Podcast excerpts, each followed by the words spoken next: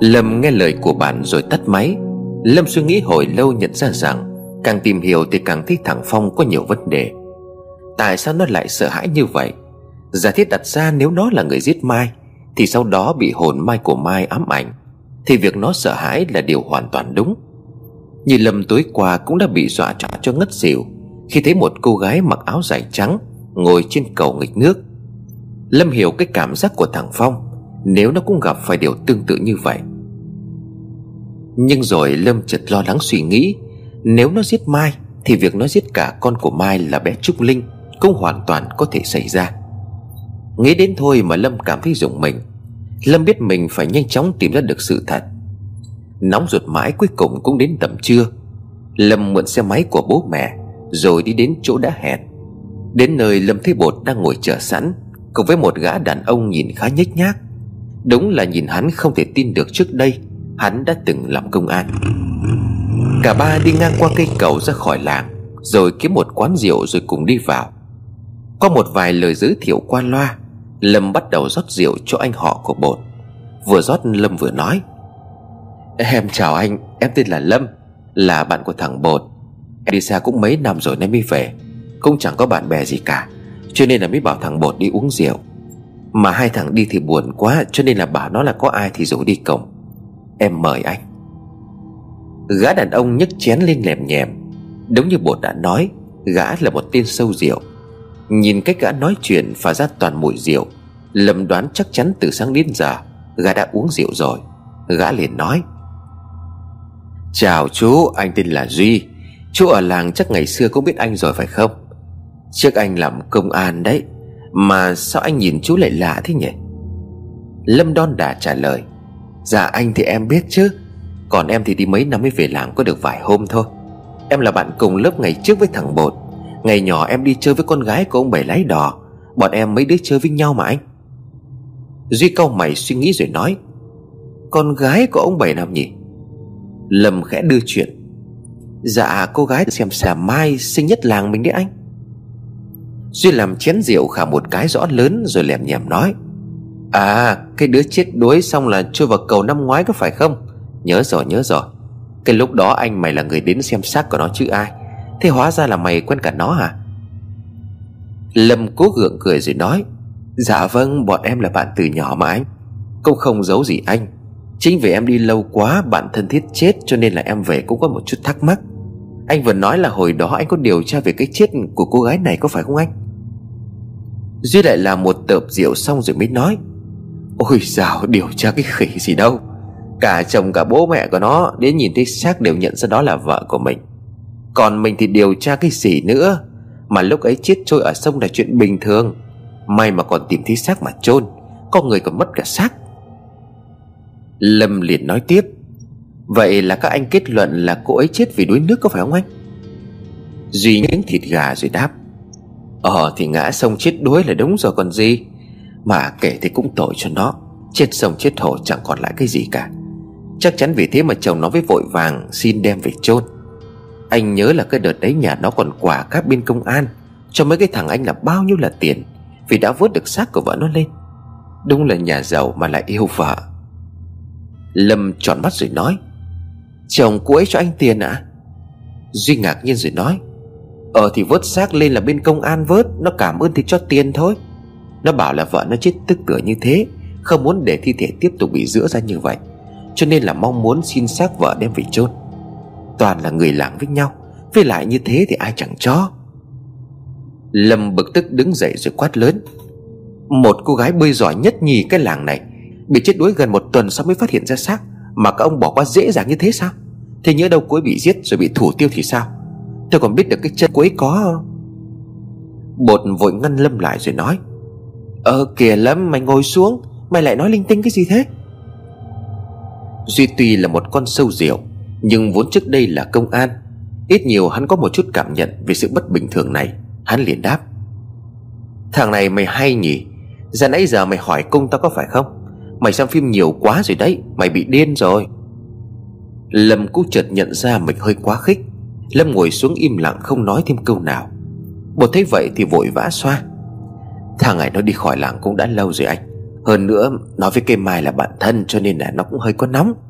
Anh Duy có gì bỏ qua cho nó, Mời anh một chén. Kìa, Lâm, rót rượu đi.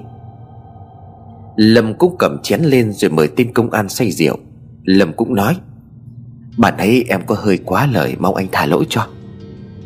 Duy cũng cười xòa rồi cụng ly, Làm một hơi hết sạch chén rượu, Hắn liền nói nhỏ, Thôi, không có sao, anh cũng hiểu chú mà. Thế chú cũng biết điều, Cho nên là anh nói cho chú biết cái chuyện này. Bạn ấy chú có nói là ở cái chân cái xác chết có cái gì phải không? Đó là sợi dây cước nhỏ buộc ở cổ chân cái xác. Nhưng mà cũng chỉ có như vậy thôi. Có thể là do lúc trôi giạt trên sông, Thì cái xác bị vướng vào đâu đó. Quả thật ra thì ngày đó, Đáng lẽ thì bọn anh phải tìm hiểu kỹ hơn. Nhưng mà do thằng Phong nó đến xin xác vợ, Rồi lại cho bọn anh quả thành ra là toàn người làng với nhau. Với lại bố mẹ cái Mai cũng có nói là con họ đi mấy hôm không có về. Cho nên là thôi thì đưa xác về an táng. Để thối giữa ra đấy thì cũng khó xử. Lâm liền gặng hỏi, Vậy ở chân cô ấy thực sự là có một sợi cước sao anh? Duy chép miệng rồi nói Ờ thì cũng chỉ có vậy thôi. Công do lần đầu thấy một cái xác chết trôi kinh khủng như vậy, Cho nên là cũng bị ám ảnh cho đến tận bây giờ. Mà thôi ăn đi, Cứ nói cái chuyện xác chết kinh bỏ bố lên được, Rót rượu đi bột. Cho Duy ăn uống no say, Lâm cùng bột đưa hắn về nhà. Sau đó cả hai tập trung ở bãi đá gần nhà Phách. Lâm gọi điện cho Phách một lát sau Thì Phách có mặt. Phách liền hỏi, Sao rồi? Hôm nay đi với thằng công an đó có tìm hiểu được cái gì không? Lâm liền đáp lại, Chuyện xác của Mai có dính một sợi cước Mà hai tụi bay nói là có thật. Bột liền đáp, Thì cái sông này rác với dây dạ cũng đầy mà. Có sợi cước mắc vào cái chân xác Thì đâu có cái gì lạ lắm. Lâm suy nghĩ rồi trả lời nhưng mà tại sao cái cái xác nó nổi lên chui vào gầm cầu Lại bị giữa ra gần hết? Chứ mày cũng nói là ít nhất cái xác đó ở dưới sông khoảng một tuần. Trong khi người bình thường chết đuối chỉ cần 3 ngày Là xác đã nổi lên trên mặt nước rồi, Bởi các tế bào sau đó bị phân hủy sẽ bị trương lên. Khí sẽ tích tụ lại trong bụng Và cái xác sẽ nổi lên ngay. Điều này chỉ cần 3 ngày thôi, Vì khi ở dưới nước thì cái quá trình phân hủy sẽ diễn ra nhanh hơn. Phách há hốc mồm rồi nói Vậy ý mày là xác của Mai bị chìm dưới sông lâu hơn cái thời gian đó? Lâm gật đầu rồi nói, Chính xác là như vậy. Bởi vậy khi mà xác trôi vào gầm cầu, Nó mới bị rữa ra đến mức không còn thể nhận dạng. Tại sao chân của Mai lại có sợi cước đó? Là vì có thể ai đó đã dùng cái sợi cước đó Để buộc vào một cái vật nặng không cho cái xác của Mai nổi lên. Bột nuốt nước bọt rồi nói, Nhưng mà có thể là do xác nó trôi vào đâu đó Mà không có ai nhìn thấy, Cho đến tận hôm ấy mới phát hiện ra thì sao? Lâm cũng đồng tình với điều này. Cũng có thể. Tuy nhiên thì việc thằng Phong vội vàng đi xin xác vợ về để đem chôn, Thì chứng tỏ là nó sợ bị phát hiện ra cái điều gì đó rất mờ ám. Bởi vậy nếu mà đặt trong cái trường hợp là một người chồng, Sau khi Mai mất tích mấy ngày, Nó mới quáng quàng lên đi tìm Và khi phát hiện ra xác của vợ mình, Thì điều đầu tiên chúng mày làm là gì? Phách liền đáp lại. Tao phải xem xem đó có đúng là vợ của tao không, Rồi tìm hiểu nguyên nhân cô ấy chết là gì. Lâm gật đầu. Đúng vậy. Tuy nhiên thì bố mẹ Mai đã xác nhận đó là con của họ. Nhưng mà cái chết của Mai sau khi mất tích mấy ngày, Lẽ ra nó là chồng Thì nó cần phải tìm hiểu rõ hơn. Đằng này nó đút tiền cho công an Để mang xác về mai táng. Vì lý do là vợ chết thảm quá, Thì cũng là một vấn đề rất đáng nghi ngờ. Bột chăm chú nghe từng suy luận của Lâm. Lâm nhìn Phách rồi nói, Hơn nữa hôm nay, Phách nó còn nói với tao là từ ngày mai chết Thằng Phong không dám ở lại cái ngôi nhà cũ của hai vợ chồng, Bởi nó nhìn thấy hồn ma của Mai Hiền ở khúc sông phía sau nhà. Thuê sư, thuê thầy về cúng bái yểm bùa mãi không ăn thua. Bọn mày có biết là cái tâm lý của một kẻ giết người nó thế nào không? Nó luôn luôn sống trong tình trạng sợ hãi. Có thể là nó thấy ma thật, Hoặc cũng có thể là không. Nhưng mà việc nó trở nên bất ổn tâm lý, Thì tao lại càng tin là nó làm ra cái chuyện gì đó độc ác. Bột thở gấp rồi nói, Vậy có nghĩa là Lâm nghiến răng tức giận rồi nói, Nghĩa là chính thằng Phong là người đã giết Mai. Để tránh bị bại lộ, Nó đã dùng dây cước buộc vào cái vật nặng nào đó Để cái xác của Mai không thể nổi lên. Hoặc là nó dùng dây cước để cố định xác của Mai dưới dòng sông Để tránh phát hiện ra. Có thể do sức nước, Do cá Hoặc là một vật gì đó cho nên là sợi cước nó bị đứt. Xác của Mai nổi lên sau đó nhiều ngày, Đến mức mà thịt ở bên ngoài đã rữa ra hết. Bởi vậy mà khi phát hiện ra cái xác, Nó liền vội vàng xin đem về chôn nhằm phi tăng chứng. Điều này giải thích một cách rất hợp lý cho mọi việc. Phách nổi ra gà hỏi Lâm, Nhưng mà tại sao nó lại giết Mai? Lâm liền nói tiếp, Có thể là nó biết đứa con của Mai không phải là con của nó. Trước nó đánh đập Mai đã nhiều lần, Khiến cho cô ấy phải bỏ về nhà bố mẹ đẻ Ngay trong đêm, Với những vết bầm tím ở trên cơ thể. Bột cúi mặt buồn rầu rồi nói, Nếu vậy thì nhiều khả năng con bé bị mất tích Cũng là do nó. Cái thằng chó chết khốn nạn này. Lâm nắm chặt hai bàn tay Để cố ngăn cho nước mắt không chảy ra. Lâm nói với hai thằng bạn, Tất cả chỉ là suy đoán mà thôi, Nhưng mà tối nay tao cần đi đến một nơi Để tìm hiểu rõ hơn mọi chuyện. Bột nhìn Lâm hơi hoang mang, Mày định đi đâu? Lâm quay sang nhìn Phách rồi nói, Mày có thể dẫn tao đến ngôi nhà của Phong Cái lúc cưới Mai được chứ? Tao cần vào trong ngôi nhà đó, Biết đâu sẽ tìm được cái gì đó bất ngờ. Phách vội xua tay. Đừng mày đừng đến đó. Tao nói thật đấy, Không phải là do tao sợ ma cho nên là ngăn cản mày đâu. Nhưng mà quả thực là cái ngôi nhà đó Có điều gì đó vô cùng đáng sợ. 9 giờ tối là không ai dám đi qua đó rồi. Và đó tao sợ là không những không tìm được cái gì, Mà còn nguy hiểm đến tính mạng. Chuyện ma quỷ có thể là không có tin, Nhưng mà không có đùa được đâu mày. Lâm nhìn sang hai bên xung quanh rồi cười nói, Yên tâm đi Ta cũng nhìn thấy ma suốt rồi. Hơn nữa nếu đó là hồn mai của ma, Thì tao lại càng không sợ. Bởi lúc nào cô ấy chẳng đi theo tao. Nhìn thái độ với cách nói chuyện của Lâm Khiến cho bột và phách lạnh sống lưng.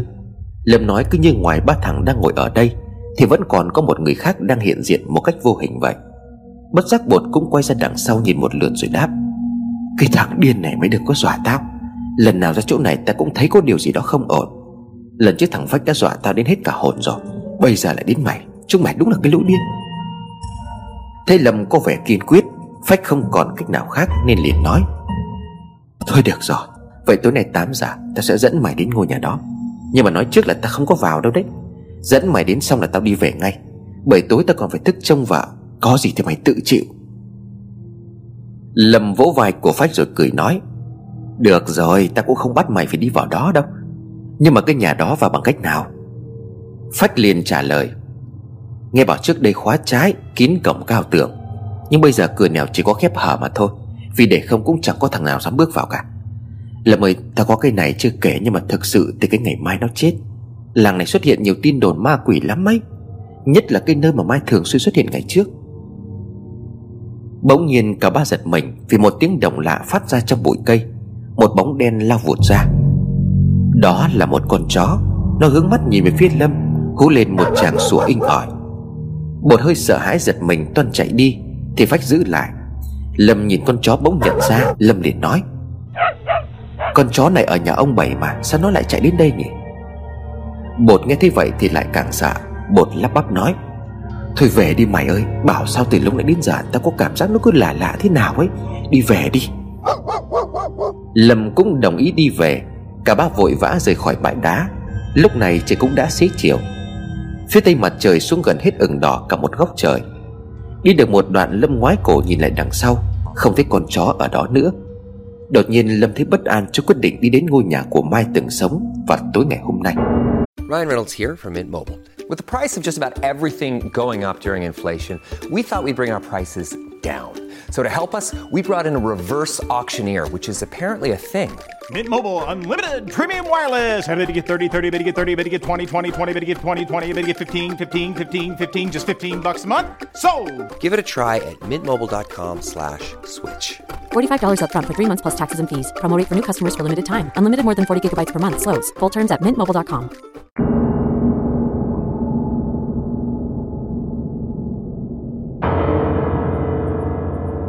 Lâm trở về nhà.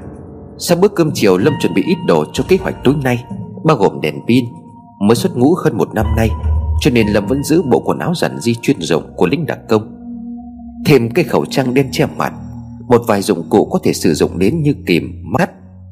Lâm cho tất cả vào trong một chiếc ba lô Rồi nhìn đồng hồ lúc này mới chỉ 6 giờ tối. Bà Hòa thấy con sau khi ăn cơm xong Đã vội vã vào trong phòng thẩm thụt cái gì đó. Bà thấy không yên tâm nên gọi hỏi Lâm.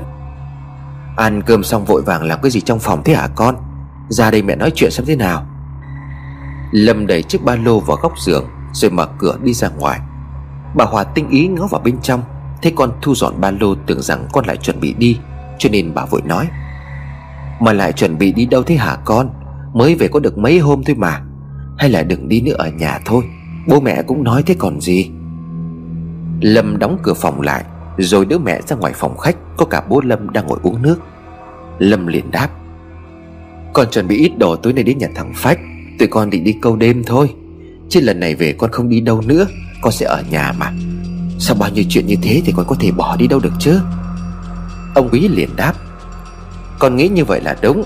Con xem thế nào rồi liệu liệu con mà nói với người ta. Ông bà Bảy xưa nay cũng là người tốt trong làng, Hoàn cảnh thì lại khó khăn. Con nhớ ghé qua thăm ông bà đấy thường xuyên. Bà Hoàng ngập ngừng rồi hỏi, Thế có tin gì của con bé không? Lâm cúi mặt buồn rầu rồi đáp Dạ chưa có mẹ ạ. Con cũng đã gửi ảnh cho bạn bè khắp nơi. Hy vọng là họ cũng sẽ có kết quả tốt. Nhiều người cũng nhiệt tình lắm, Bây giờ chỉ còn biết chờ đợi thôi mẹ ạ. Lâm ngồi một lúc cũng đã hơn 7 giờ. Lâm đứng dậy vào trong phòng lấy ba lô, Đi qua chào bố mẹ. Thế bố mẹ ở nhà đi, con đi đây. Nếu mà muộn chắc con ngủ ở ngoài luôn. Bố mẹ không cần phải lo mà đi tìm con như ngày trước, Con lớn rồi mà. Bà Hòa liền đáp lại Ờ đi đâu nhớ cẩn thận đấy con. Lâm đi bộ đến nhà Phách cũng đã là 7 giờ 20 phút Thế Lâm nhắn tin là Phách cũng thò đầu ra bên ngoài Rồi tách đi mất. Mặc cho mẹ ở trong nhà đang chơi Lại đi, Cứ hở ra là mày lại đi thế hả thằng kia? Vợ thì sắp đẻ đến nơi rồi. Chạy ra đến ngoài cổng Phách liền nói, Nhớ nhá Tao chỉ dẫn mày đến đó rồi tao phải về ngay đấy. Mẹ tao cằn nhằn dữ quá. Công khổ chăm chút mấy bà bảo vất vả lắm. Lâm cười rồi nói, Thế thì đi nhanh đi còn về chứ. Trời mùa này 8 giờ là cũng tối om như mực rồi. Vừa đi Phách vừa nói, Ta nói trước rồi đấy, Vào đấy không có gì ổn thì phải chạy ra ngay đấy. Không phải kể ra để dọa mày đâu. Nhưng mà người ta đồn như thế này này, Họ bảo là nếu ai vào trong ngôi nhà đó Thấy một hồn ma cô gái áo trắng, Tóc dài, Thì kiểu gì cũng bị ám mà chết. Không chết thì cũng hóa điên hóa giải mà thôi. Lâm cười rồi nói, Họ đồn thế thôi chứ ma quỷ gì hại được người ta, Mà sao lại thế? Phách liền đáp lại, Thì sau khi nhà đó bỏ hoang, Thì có cái thằng trộm chui vào trong đó. Không ai khám ra cái bệnh gì cả. Chỉ biết nó lúc nào cũng bảo là có cô gái mặc áo dài trắng, Xõa tóc ngồi cạnh nó cả ngày lẫn đêm. Chẳng ai nhìn thấy, Chỉ mỗi mình nó nhìn thấy thôi. Đổ đâu một tháng sau không ai cứu được nó, Thì đầu của nó cứ rụng tóc rồi dần dần ốm mà chết. Người ta nói là thằng này đến ngôi nhà đó ăn trộm, Nên là bị ma nữ nó ám. Lâm chợt nghĩ lại chuyện Lâm đã từng thấy hồn ma cô gái mặc áo dài trắng, Ngồi trên cầu nghịch nước đó. Nhưng đến bây giờ Lâm vẫn chẳng thấy bệnh tật ốm đau gì cả. Hơn nữa Lâm nghĩ đó là hồn ma của Mai, Thì theo lời của cô bà đã nói, Mai làm sao có thể hại chết Lâm được. Suy ra những lời đồn đại của dân làng Cũng chỉ là thổi phồng lên mà thôi. Bệnh tật chết cũng đổ tại ma quỷ nếu như vậy một ngày có biết bao nhiêu người phải chết? Ở đâu ra mà lắm ma như vậy? Thế mặt của Lâm có vẻ không tin. Phách chỉ tay về phía cổng ngôi nhà cách đó đến 100 mét Phách liền nói Ngôi nhà trước cổng có cây nhãn kia, Chính là nhà của thằng Phong đợt trước. Đấy, cái cổng nhà lúc nào cũng mở hé như vậy đấy, Nhưng mà có ai dám vào đâu. Đến thằng Phong còn dám bỏ đi thì mày biết rồi đấy. Có thể là mày không có tin, Nhưng mà không có lửa thì làm sao có khói? Bố mẹ thằng Phong còn phải thuê bao nhiêu là thầy bùa, Thầy phép về cứu con Mà cũng có ăn thua gì đâu. Đấy, Đứng đây thôi mà ta đã cảm thấy lạnh cả người rồi. Hay là mày quay về đi. Lâm chăm chú nhìn ngôi nhà rồi đáp. Về là về thế nào? Hai năm đi lính bọn ta còn phải chịu vào trong rừng rậm. Nhìn còn đáng sợ hơn đây nhiều. Thôi được rồi, mày cứ về đi. Có gì sáng mai tao sẽ khỏi Phách lắc đầu ngao ngán Vì không ngăn nổi thằng bạn cứng đầu. Không biết là do yếu bóng vía hay là quá sợ Mà Phách nhìn thấy bên trong ngôi nhà Vừa tỏa ra một làn sương trắng bốc lên Rồi tan biến ngay sau đó. Định nói thì Lâm đã bước đi quá nửa đường hướng tới ngôi nhà. Phách run rẩy bước đi, Vì quả thật đứng cách xa mà Phách vẫn ngôi nhà đó, Có điều gì đó rất đáng sợ. Lâm từ từ tiến vào phía cổng, Cánh cổng mở hé hé. Lâm khẽ đẩy nhẹ thì nó phát ra những tiếng kêu kẹt kẹt gai người Có vẻ đã rất lâu rồi không ai động đến cánh cổng này. Lách người chui vào bên trong. Không cảnh lúc này chỉ còn một màu đen tối om. Trời tối Lâm vội lấy trong ba lô ra chiếc đèn pin để soi đường. Ngôi nhà khá rộng Dưới lối chính đi vào bên trong, Thì hai bên là hai mảnh vườn trồng những loại cây ăn quả. Đặc biệt là một cây nhãn rất to, Mọc cao thẳng tắp ngay gần phía cổng.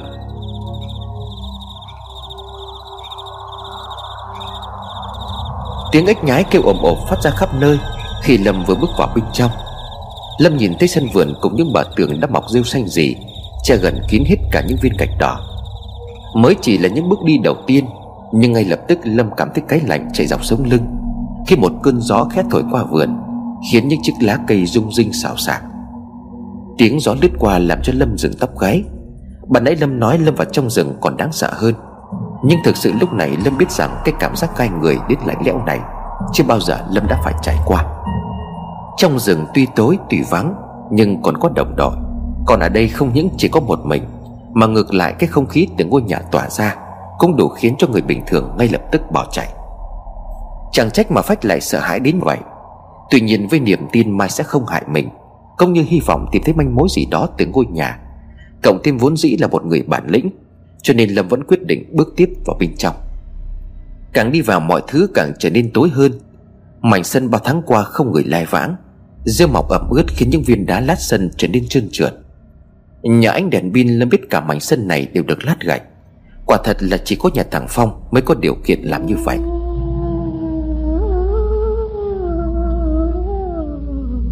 Trước mặt của Lâm bây giờ là một ngôi nhà hoang vu và lạnh lẽo. Cửa nhà chẳng biết mở từ bao giờ, Nhưng một bên cửa đã bị gãy bản lề, Trông như sắp sửa rơi xuống. Phía sau một chút có lẽ là gian bếp Với bến nước ngay bên cạnh. Nhà ở quê tuy là giàu hay nghèo, Nhưng nếu ở bên cạnh sông Thì luôn có một chiếc cầu nhỏ nhô ra bên ngoài một chút Để rửa giấy cũng như là để đi lại bằng đò Đi đường bộ thì từ nhà Phong đến nhà ông Bảy khá xa, Tuy nhiên nếu chèo đò từ đây, Chỉ cần xuôi theo một con sông qua bến đỏ Là sẽ đến ngay nhà ông Bảy. Có lẽ trước đây vì chiều ý của Mai, Cho nên Phong đã chọn ngôi nhà này để tiện đường cho Mai Nếu muốn về thăm bố mẹ. Chẳng trách mà người trong làng lẫn cả công an đều suy đoán, Mai sẽ chân từ nhà, Rồi sau đó xác trôi xuống dưới cầu.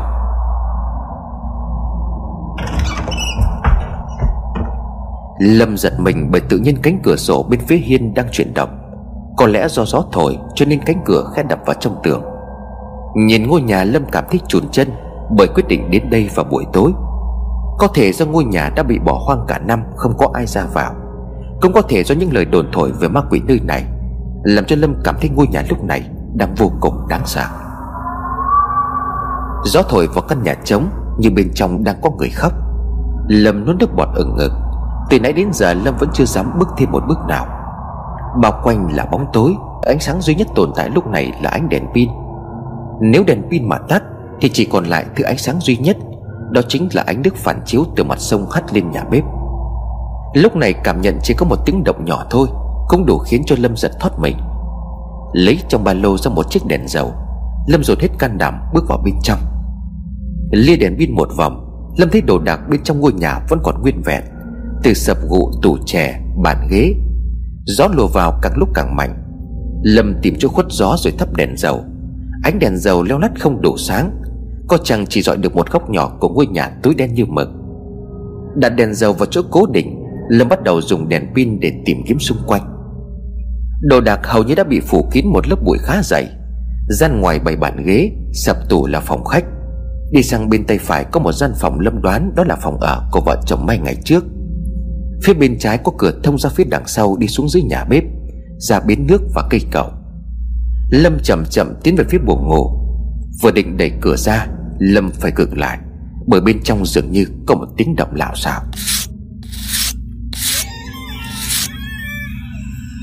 Tiếng bàn lề khô cứng lâu ngày, Khiến cánh cửa phát ra những âm thanh khổ khốc. Có thứ gì đó lao vụt qua chân của Lâm. Một con mèo lông trắng tinh với một đôi mắt màu xanh lẻ Mồm vẫn đang ngậm nguyên một con chuột đang dãy đành đạch. Dương mắt nhìn về phía đèn pin một thoáng Rồi vụt biến mất. Không gian trở lại trạng thái âm u, Yên tĩnh như lúc ban đầu. Mắt đã quen dần với bóng tối, Lúc này Lâm cũng đã nhìn rõ hơn trong căn phòng ngủ của vợ chồng Mai. Cũng giống như bên ngoài, Đồ đạc vẫn còn nguyên vẹn. Chỉ có điều tất cả phụ bụi. Lâm bắt đầu tìm kiếm, Bản thân Lâm lúc này cũng sợ tất cả mồ hôi. Từ lúc bước chân qua cổng ngôi nhà, Lâm chưa được một phút giây cảm giác yên ổn. Mọi thứ xung quanh chỉ khiến cho Lâm càng lúc càng cảm thấy kinh sợ.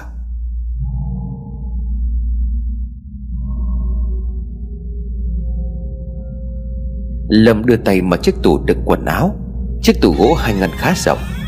Kéo chiếc tủ ra, Mà Lâm chỉ sợ chẳng may bên trong lại nhảy ra con gì, Hoặc ở bên trong tủ có chiếc xác một ai đó. Có lẽ sẽ khiến Lâm thiếu điều đứng tìm chết ngay tại chỗ. Bình thường Lâm vốn là một thanh niên gan dạ Nhưng cho dù có bảo cỡ nào đi chăng nữa, Khi phải ở trong một hoàn cảnh này, Thì tất cả cũng chỉ là con số không. Ngôi nhà lúc này có thể khiến cho những kẻ khỏe tim nhất Cũng phải thấy run rẩy. Phải thấy tim của mình đập nhanh hơn bình thường. Cũng như tiếng cánh cửa ban nãy, Mọi thứ trong ngôi nhà tất cả Đều đã rất lâu không được sử dụng. Lâm kéo cánh cửa tủ ra một cách từ từ, Những âm thanh gai người tiếp tục vang lên trong bóng tối. Lâm thở gấp đưa chiếc đèn pin lên cao ngang người, Rồi chia thẳng vào trong hộc tủ tối om. Lâm đưa tay mở tung cánh cửa tủ còn lại, Rồi thở vào nhẹ nhõm. Những thứ mà Lâm tưởng tượng đều không xảy ra, Không có con gì hay không có xác chết nào nằm trong tủ cả. Bên trong chỉ có quần áo, Một bên là quần áo của phụ nữ. Chắc có lẽ bên tủ này đựng quần áo của Mai lúc cô còn sống. Bên kia có một vài bộ quần áo của đàn ông, Chắc chắn đó là của Phong rồi. Mùi ẩm mốc từ trong tủ bốc ra nồng nặc, Khiến cho Lâm cảm thấy khó chịu. Bên cạnh đó mảng nhện răng đầy trong tủ, Khiến những bộ váy áo bị phủ kín cả tơ nhện. Lâm bảo gan lấy hai tay lục lọi trong tủ quần áo của Mai, Ngay cả những túi quần, túi áo. Miệng ngậm đèn pin soi, Hai tay Lâm tìm kiếm xem phát hiện được gì không. Bụi trong tủ bị phổi bung, Khiến cho Lâm ho lên sặc sủa Bỗng nhiên trong túi ở chiếc áo bà ba, Lâm sờ thấy một vật gì đó như một tấm hình. Lấy ra Lâm soi đèn pin Thì nhận ra đó chính là ảnh của Mai, Chụp chung với người con gái. Đằng sau tấm ảnh có ghi ngày, Đó là khoảng thời gian một tháng trước khi Mai chết. Khi ấy con bé vẫn còn nhỏ xíu, Được Mai ấm trong tay, Khuôn miệng của Mai khẽ cười. Nhưng ánh mắt lại mang một nỗi buồn sâu sắc. Đôi mắt ướt sũng sưng mỏng, Giống như cô đã phải khóc rất nhiều vậy. Bên dưới dòng ghi ngày tháng còn có dòng chữ, Ba mẹ đều rất yêu con. Đó chính xác là nét chữ của Mai. Lau lau tấm hình vào ngực áo, Lâm cảm thấy xót xa vô cùng, Bất chợt có tiếng động bên ngoài cửa. Lâm quay ngoắt lại đằng sau, Thì thấy con mèo trắng ban nãy từ đâu nhảy phịch xuống, Đứng chiếm trệ ở giữa cửa phòng. Nó liền kêu lên ba tiếng. Sau đó nó nhảy trồm lên rồi biến mất. Con mèo khiến cho Lâm có dự cảm không lành. Tuy chưa phải là đêm, Nhưng trên lúc này còn tối hơn cả màn đêm. Gió thi thoảng giật lên từng cơn lùa vào bên trong nhà, Càng khiến cho Lâm có cảm giác lạnh lạnh sống lưng. Bên trong tủ áo chỉ có một tấm ảnh duy nhất. Cố tìm kiếm thêm một chút nữa, Thì Lâm thấy trong tủ có những bộ váy còn nguyên tem mát Có vẻ như chưa từng được sử dụng. Nhìn qua Lâm cũng đoán ra bộ váy này không hợp với Mai. Bởi quen nhau từ nhỏ, Sở thích của Mai thế nào Lâm đều biết. Chắc có lẽ đây là những bộ váy mà Lâm mua tặng Mai, Nhưng Mai cảm thấy không hợp cho nên bỏ trong tủ không dùng đến, Nên vẫn còn nguyên tiềm mát Ở quê muốn mua những thứ này cũng khó. Tuy nhiên Phong là một người ăn chơi, Sống trên thành phố lâu năm. Việc hắn mua cho Mai những thứ đồ thế này Là điều cũng dễ hiểu. Đóng chiếc tủ quần áo lại, Lâm tiến lại phía bàn trang điểm, Nơi có một chiếc gương khá lớn. Dù vậy bụi phủ kín gương Cũng chẳng làm cho nó phản chiếu được chút ánh sáng nào. Nhìn trong gương chỉ thấy mờ mờ ảo ảo. Lâm cúi xuống kéo ngăn tủ ra. Bên trong ngăn tủ có đủ loại son phấn, Nước hoa, Nhưng đa số vẫn còn nguyên lọ. Cầm thử một lọ nước hoa lên, Lâm phủi bụi thấy lọ nước hoa đó vẫn còn nguyên.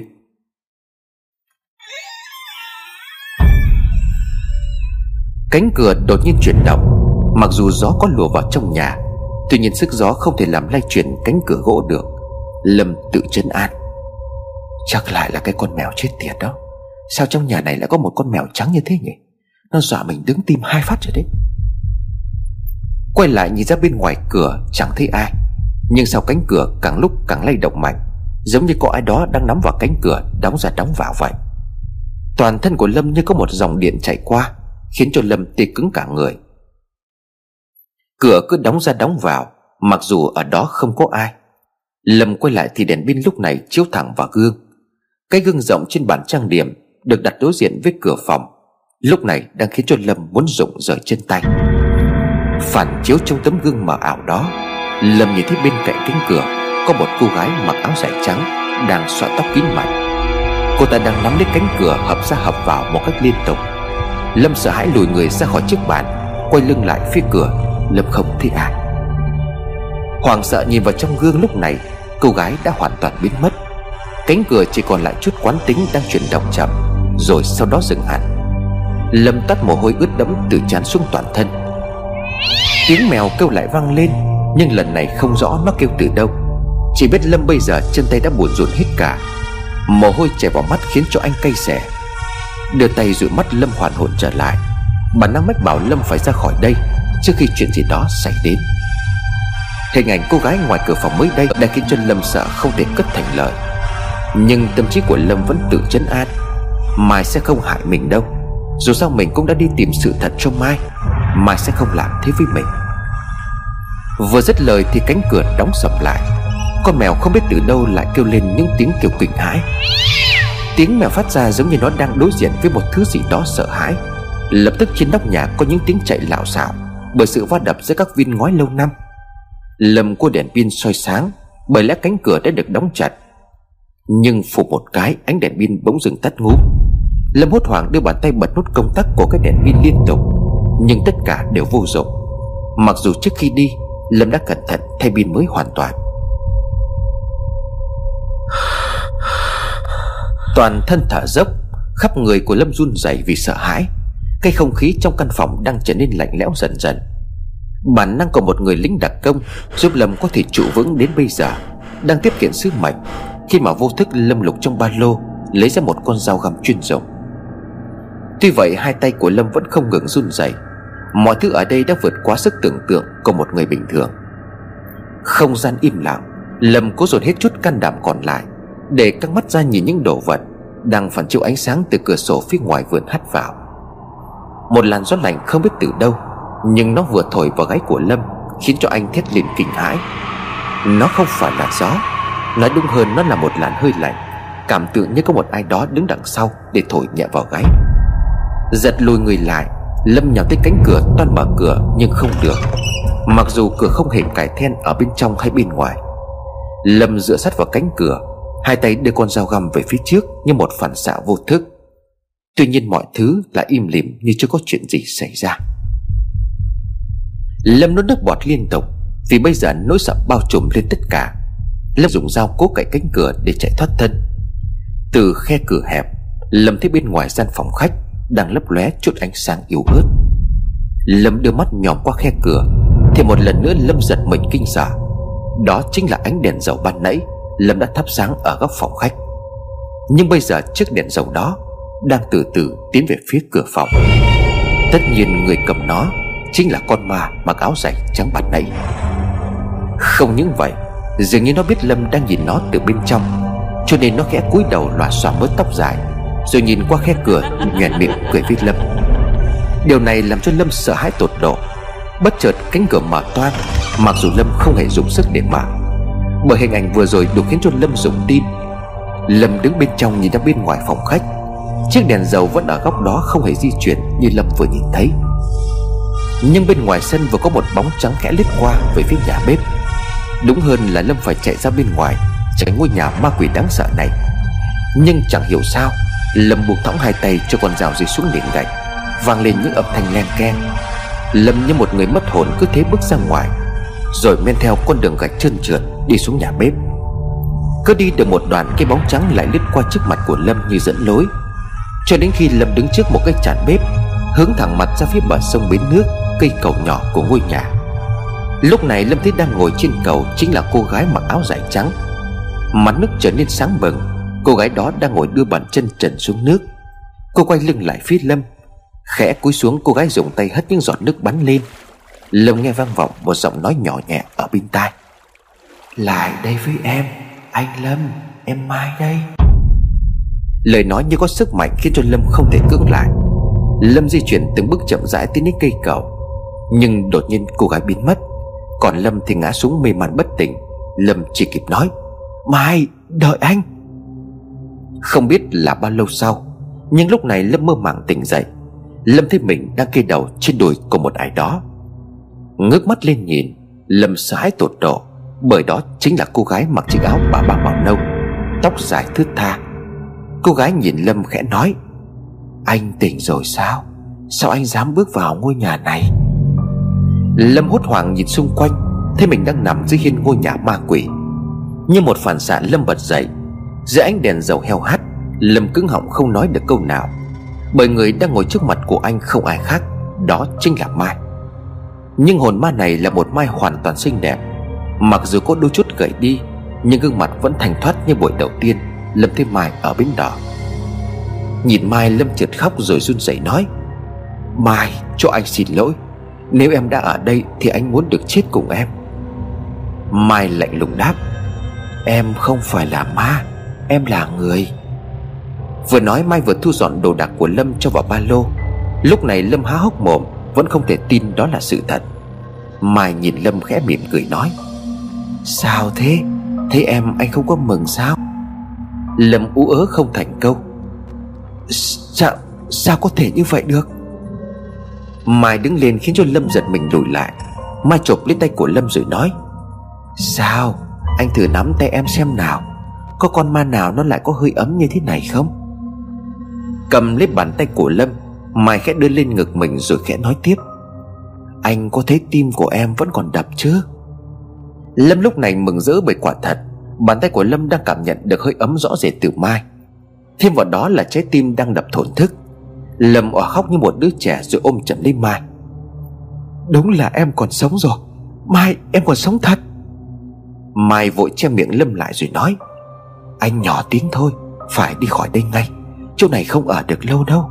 Anh nên nhớ đây là lần thứ hai em cứu anh rồi đó. Lâm vẫn chưa hiểu chuyện gì, Nhưng có một điều Lâm thắc mắc. Đó là Mai còn sống. Vậy những thứ hồn ma quỷ quái Lâm đã gặp đó là cái gì? Lâm đeo ba lô lên rồi hỏi Mai. Vậy vậy, cái anh nhìn thấy. Mai quay mặt rồi đáp. Là ma thật đấy. Nếu anh muốn gặp lại con ma ấy, Thì cứ đứng ở đây. Lâm nổi hết cả da gà. Nhưng so với việc gặp ma, Thì chuyện Mai còn sống khiến cho Lâm ngạc nhiên hơn nhiều. Chắc chắn còn rất nhiều chuyện muốn nói, Nhưng ngôi nhà này quả thật đáng sợ. Lâm bước theo Mai ra khỏi ngôi nhà. Mai khoác tấm áo choàng đen che kín cả đầu, Rồi nói với Lâm. Anh đi theo em Em sẽ kể cho anh tất cả mọi chuyện. Xin lỗi vì đã để anh vào hoàn cảnh thế này. Lâm khá sừng sốt trước thái độ của Mai. Bởi cách nói chuyện của Mai có phần lạnh lùng. Dường như Mai đã phải nhìn thấy thứ gì đó vô cùng khủng khiếp. Chắc có lẽ biết Mai còn sống, Cho nên Lâm vội vàng quên đi chuyện Mai bị thằng Phong Cùng đám thằng Hân hãm hại. Chỉ như đó thôi cũng đủ biến một cô gái trở nên sắt đá Trong cái cuộc tinh sống để khắc nghiệt này. Lâm nhớ từng bước đi vào chỗ này lần trước. Lúc này chỉ mới gần 10 giờ tối, Tuy nhiên cảnh vật thì sao có thể thay đổi được? Lâm ngỡ ngàng nhận ra Mai đang dẫn Lâm tới nhà của cô ba mồ. Người đã xem bói cho mẹ con Lâm vài ngày trước. Lâm ấp ống rồi nói, Sao em lại dẫn anh tới đây? Mai liền đáp, Anh cứ bình tĩnh Chẳng phải em nói là sẽ kể hết tất cả mọi chuyện cho anh nghe rồi sao? Nhưng mà trước tiên em muốn nói, Em còn sống đến ngày hôm nay Là nhờ cô ba mụ này. Lâm im lặng không hỏi han gì thêm, Mà dẫn Lâm đi vòng qua sau nhà, Rồi mở cửa ngang bước vào trong phòng. Một giọng nói đã đợi sẵn ở đó Từ trước vang lên. Cậu may mắn lắm Khi mà giờ này vẫn còn đứng được ở đây. Mai với tay bật đèn, Ánh đèn màu đỏ sáng mờ mờ.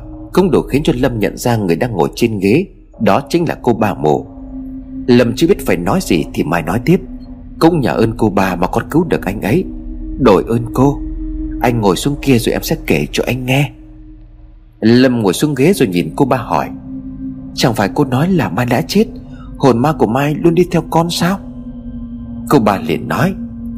Đúng là ta có nói như vậy, Nhưng tình huống này là bất đắc dĩ. Đối với mọi người trong làng thì cô gái này đã chết.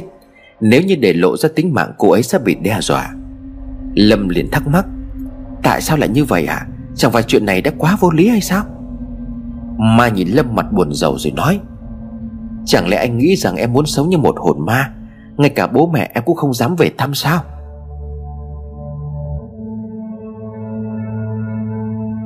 Mai ngậm ngùi bắt đầu kể lại câu chuyện cuộc đời của mình Sau ngày Lâm đi lính. Tất cả đều giống như lời của Phách kể. Câu chuyện Mai bị thằng Hân tuổi đánh thuốc mê, Sau đó đưa đến cho thằng Phong hãm hiếp là có thật. Trước đó Mai cũng hiện ra mình có thai với Lâm. Lẽ ra cô định tự tử trong cái ngày kinh hoàng ấy. Nhưng rồi nghĩ đến đứa con trong bụng, Cô tiếp tục sống tiếp.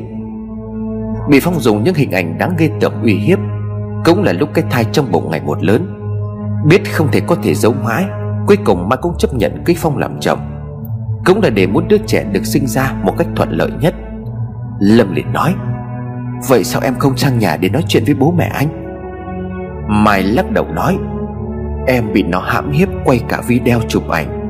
Nếu mà vác cái bụng bầu sang nhà anh, Liệu nó có để yên Và liệu bố mẹ anh có tin Đó là con của anh không?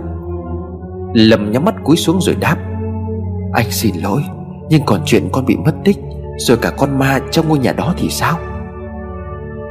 Mai tiếp tục nói, Em đã cưới Phong nhưng mà muốn tốt cho con. Mọi chuyện lẽ ra chẳng có gì đáng nói, Nếu như mẹ Phong không đi xem bói. Không biết bà ta xem ở đâu, Mà thầy bói nói là đẻ con gái, Sẽ khiến cho gia đình tán ra bại sản. Ban đầu bà ấy nhất định bắt em phải phá thai, Nhưng em không chịu. Khi đó Phong vẫn nghĩ là con của mình Nên cũng ngăn cản mẹ.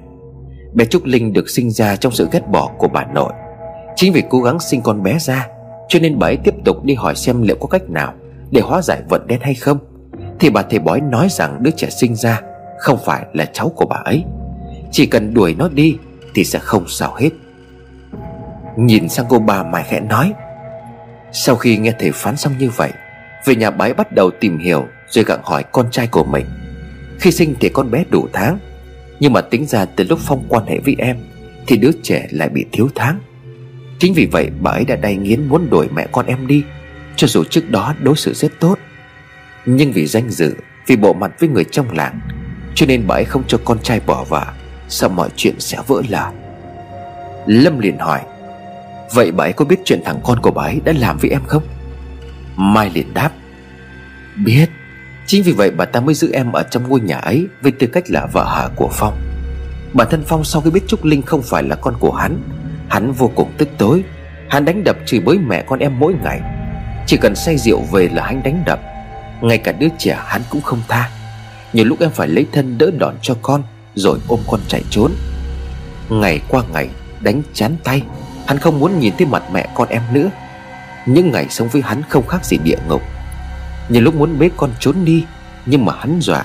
Chỉ cần em bỏ hắn đi, Thì cả làng sẽ biết chuyện ngày trước.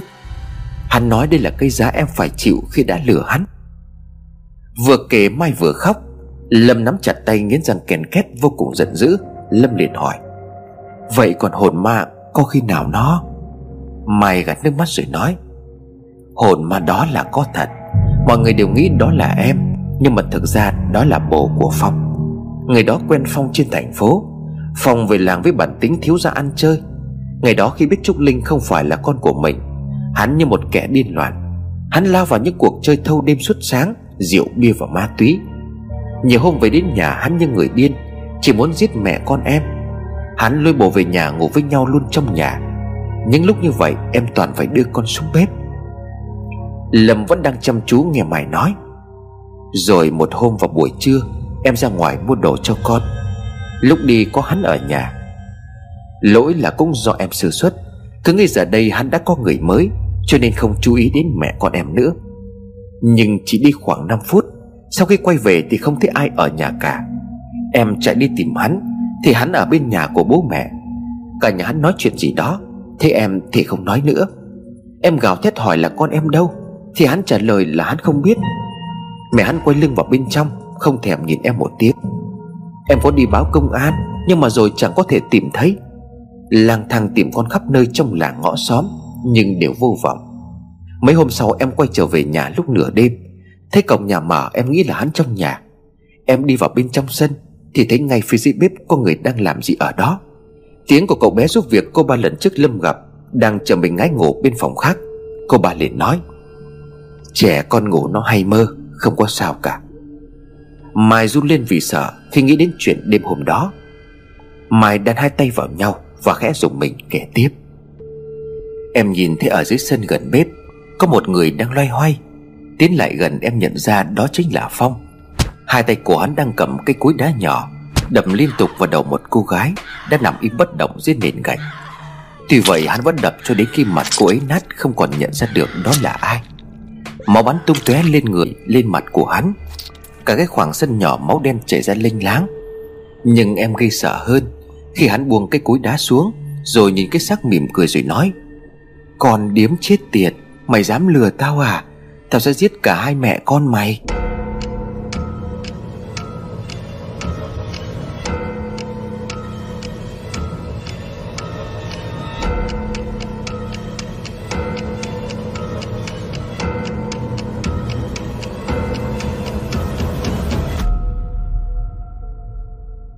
Lâm hốt hoảng hỏi, Đó có phải là con bồ của nó không? Nhưng mà sao nó lại giết người? Mai liền đáp, Khi ấy em nhìn thấy cô gái đang nằm dưới sân, Có mặc một chiếc áo dài mà mẹ em đã may cho trong ngày cưới. Nhìn mặt của hắn khi ấy suýt nữa em sợ đến chết ngất. Có lẽ cô gái ấy đã lấy chiếc áo dài của em mặc. Khi hắn quay về nhìn thấy, lầm tưởng đó là em. Sự thù hận tích tụ bấy lâu đã khiến cho hắn muốn giết em để trả thù. Nhưng lại giết nhầm người, Bởi lẽ em biết hắn cùng đám bạn của hắn Thường xuyên tụ tập chơi ma túy. Lâm liền nói Vậy sau đó thế nào? Mai liền tiếp tục. Hắn cứ ngồi đó ngắm cái xác một lúc lâu. Em không biết hắn nghĩ gì Nhưng rồi hắn lại ngừng cười. Hắn đưa tay ôm lấy phần đầu nát bét của cô gái mà cứ gào lên. Mai ơi, Mai ơi! Quá sợ hãi cho nên em từ từ quay người bỏ trốn. Cảnh tượng đó vẫn ám ảnh em cho đến tận bây giờ. Biết là con mình có thể đã bị hắn đem đi giấu Cho nên em sợ không dám kể chuyện này cho ai. Hơn nữa nếu hắn biết là em còn sống có lẽ là hắn sẽ giết em. Vì vậy không về nhà, Em chui lùi trong làng để vừa tìm con vừa trốn. Ngày ngày em trốn trong nhà của bà Tám, Vì nhà bà Tám không có người ở. Buổi tối mới dám đi ra ngoài. Cho đến khi em đến đây trong một buổi tối mưa gió, Rồi ngất trước cổng nhà cô ba.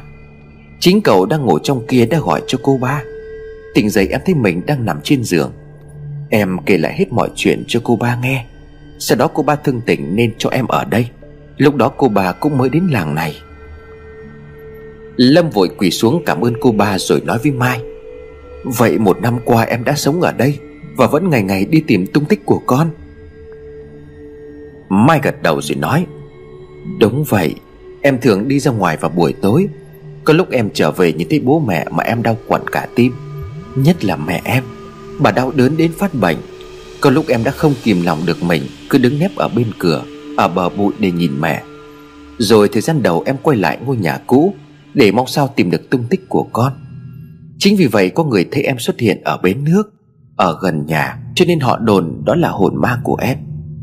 Lâm nhìn Mai rồi nói, Vậy là hôm đầu tiên người đón anh từ bến sông về bên kia, Chính là em phải không? Anh biết mà, Lúc đó anh nhìn rõ đó chính là em, Sao có thể là ma được chứ? Lâm rất nước mắt vì vui mừng, Mai khẽ cười.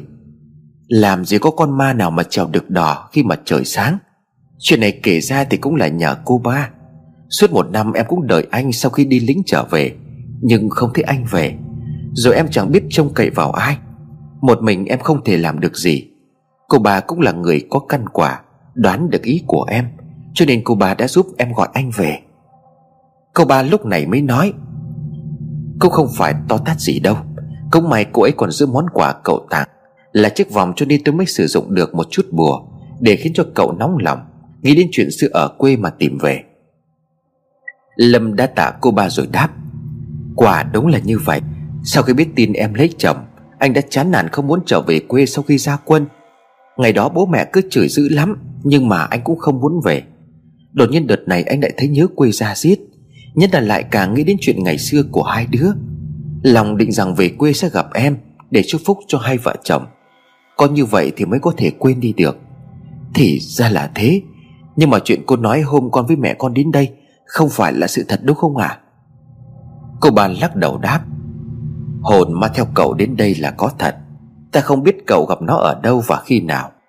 Nhưng mà hôm cậu cùng mẹ đến đây, Nó đã đi theo cậu rồi. Khi đó tất cả những điều ta nói đều đúng sự thật. Chỉ có điều ta giấu giếm chuyện Mai còn sống. Hồn ma ấy bám theo cậu và đến tận cửa. Ta phải nhờ quan thần giữ cửa để đuổi nó đi. Mặt khác để cậu không phải lo lắng, Ta đã nói dối nó không làm hại cậu. Thực chất sau khi cậu ra về, Ta đã lén bảo cậu bé mang một thứ đến nhà đưa cho mẹ cậu.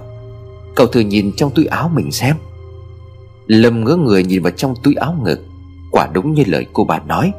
Được khâu giấu kín trong túi áo, Đai quần là những sợi chỉ ngũ sắc được bệt thành dây. Điều này chắc chắn là do mẹ Lâm làm. Vì quần áo của Lâm đều do một tay bà giặt rũ, Gấp gọn những ngày vừa qua. Cô bà nói, Những sợi chỉ đó giúp cậu tránh được hồn ma đó một thời điểm nhất định. Dù sao ta cũng không phải là thầy pháp sư hay là thầy bùa. Ta chỉ là một người mù, Được ông trời bù lại cho một chút cảm nhận về thế giới tâm linh. Ta cũng chỉ giúp được cậu như vậy.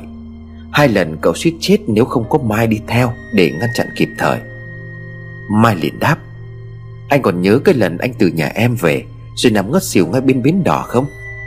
Lâm ổ lên rồi nói, Anh nhớ, Khi tỉnh dậy anh thấy mình ngồi dựa vào gốc cây. Trước lúc mê man anh nhớ là anh đã nhìn thấy em. Mai gật đầu rồi nói, Đúng vậy Tối hôm đó là chính em đã cứu anh, Và cả hôm nay cũng vậy.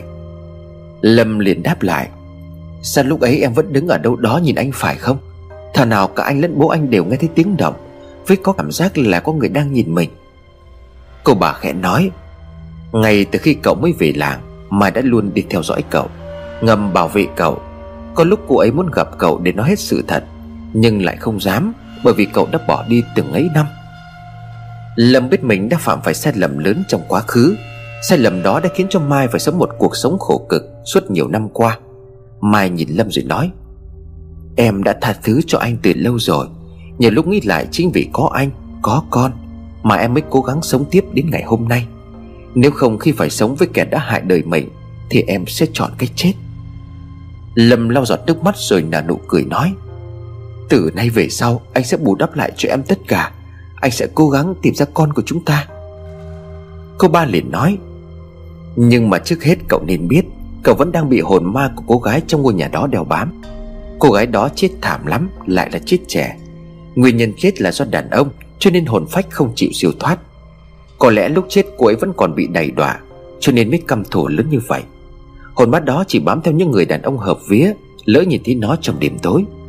Ta chỉ có cách giúp Mai cứu cậu Bằng việc xua đuổi nó đi trong chốc lát, Chứ không thể hóa giải được nỗi oán hận của nó. Không phải tự nhiên dân làng ở đây, Lại sợ hồn ma của Mai đến như vậy đâu. Bởi đã có một vài người đàn ông chết không rõ nguyên do. Chỉ biết lúc bệnh nặng, Họ đều chỉ tay về phía cuối giường và nói có một cô gái mặc áo dài trắng Đang gọi họ đi cùng Thế cho nên là hồn ma cô gái lấy đỏ Chiếc trôi xác vào cầu, Càng ngày càng trở thành một nỗi ám ảnh. Mai liền nói tiếp, Có thể do anh mới về làng Và đã đi qua bến đỏ ấy vào buổi tối nhiều lần, Được cô ba chỉ dẫn cùng với em là phận nữ, Hoặc là có thể do cô ấy chết, Nhưng ngày ngày vẫn được ba em nhang khói, Cắt cỏ nơi phần mộ, Cho nên cô ta không hại đến em. Tuy nhiên cô bà đã nói chuyện. Cô ấy bám theo anh nếu mà không có cách hóa giải, Sẽ không thể yên ổn về sau. Anh biết gia đình Phong chứ? Bố mẹ của hắn đã phải thuê rất nhiều thầy pháp, thầy bùa về trừ ma. Mà đến giờ cô ta vẫn ở trong ngôi nhà đó, Nhất định không chịu rời đi. Có lẽ chưa báo được thù, Cho nên cô ấy chưa cam lòng. Còn kẻ giết cô ấy, Nếu như không phải nhờ vào bùa phép của những thầy pháp kia, Thì hắn đã chết lâu rồi. Cô bà hít một hơi thật dài rồi giải thích. Con người sau khi chết Thì hồn phách lưu lại trần gian Không chịu đi siêu thoát Sẽ dần bị oán hận biến thành tâm ma. Nhất là khi cô gái ấy chết trẻ như vậy. Tuy nhiên với phần hồn đó Họ không thể nhìn được đâu là kẻ đã giết mình. Chính vì vậy họ chỉ cần cảm nhận phần khí trong những người còn sống để bám theo. Nói đơn giản như cô ấy bị một tên đàn ông giết chết Thì cô ấy sẽ chỉ nhớ được một phần khí tương tự của kẻ đã giết cô ấy. Cộng thêm mệnh, thêm tuổi nếu như người đàn ông khác có một trong những thứ trùng ập với kẻ giết người, Thì hồn ma đó sẽ bám theo để báo oán. Chính vì vậy, việc hại chết người vô tội Càng làm cho nghiệp của oan hồn càng nặng. Khi đã xác định được mục tiêu, Thì chỉ cần người đó chết thì mới buông tha.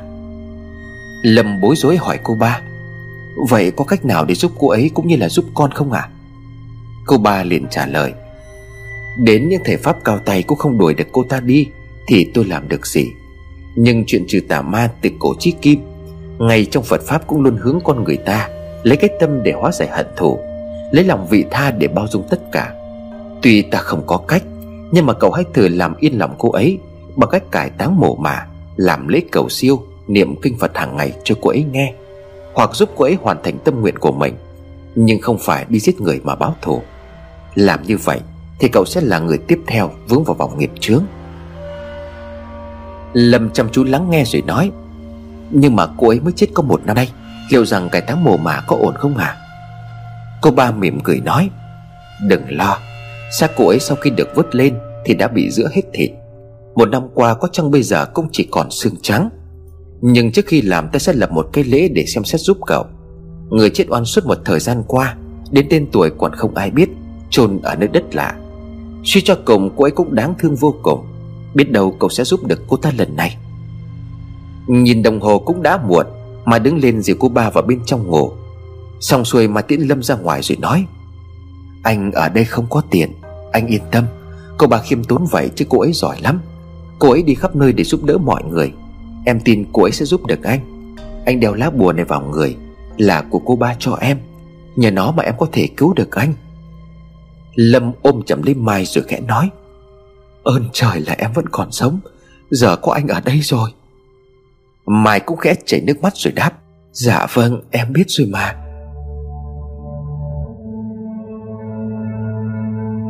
Biện dịn Lâm cũng đành từ biệt Mai trở về nhà. Về đến nhà thấy đèn vẫn sáng. Lâm nghĩ chắc mẹ vẫn còn chưa ngủ vì lo cho mình. Vừa mở cửa cổng, bà Hòa đã nhòm ra xem đó là ai. Thế Lâm, bà Hòa chạy vội ra đón con. Bước vào bên trong nhìn mặt Lâm, bà Hòa nói Sao mặt mũi lại tái nhờ thế kia hả con? Quần áo là con bẩn nữa. Nhưng mà thôi về là tốt rồi Mẹ chỉ sợ. Lâm cười rồi trả lời mẹ. Chắc là mẹ sợ con bị con ma bắt đi chứ gì? Bà Hòa hơi trột dạ Nhưng không nghĩ là Lâm biết chuyện có cô ba bí mật cho người đến đây Để bài cách giúp con trai của mình Nên bà chống chế nói. Ờ, ờ, ma quỷ gì? Mẹ lo cho mày đêm hôm sưng lạnh ốm thôi.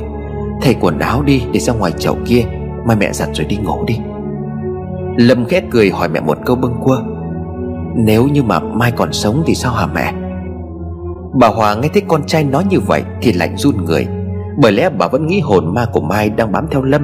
Bà lắp bắp nói Sao, sao con lại hỏi như vậy Cây Mai nó chết rồi mà. Lâm lắc đầu nói À dạ không Con tiện mồm vậy thôi. Bà Hòa mặt ủ rũ rồi nói tiếp giá mà nó còn sống thì tốt Ít ra gia đình mình cũng bù đắp được phần nào cho nó. Nhưng mà người chết thì mà sao sống được hả con? Lâm mỉm cười xin phép mẹ Lâm đi về trong phòng.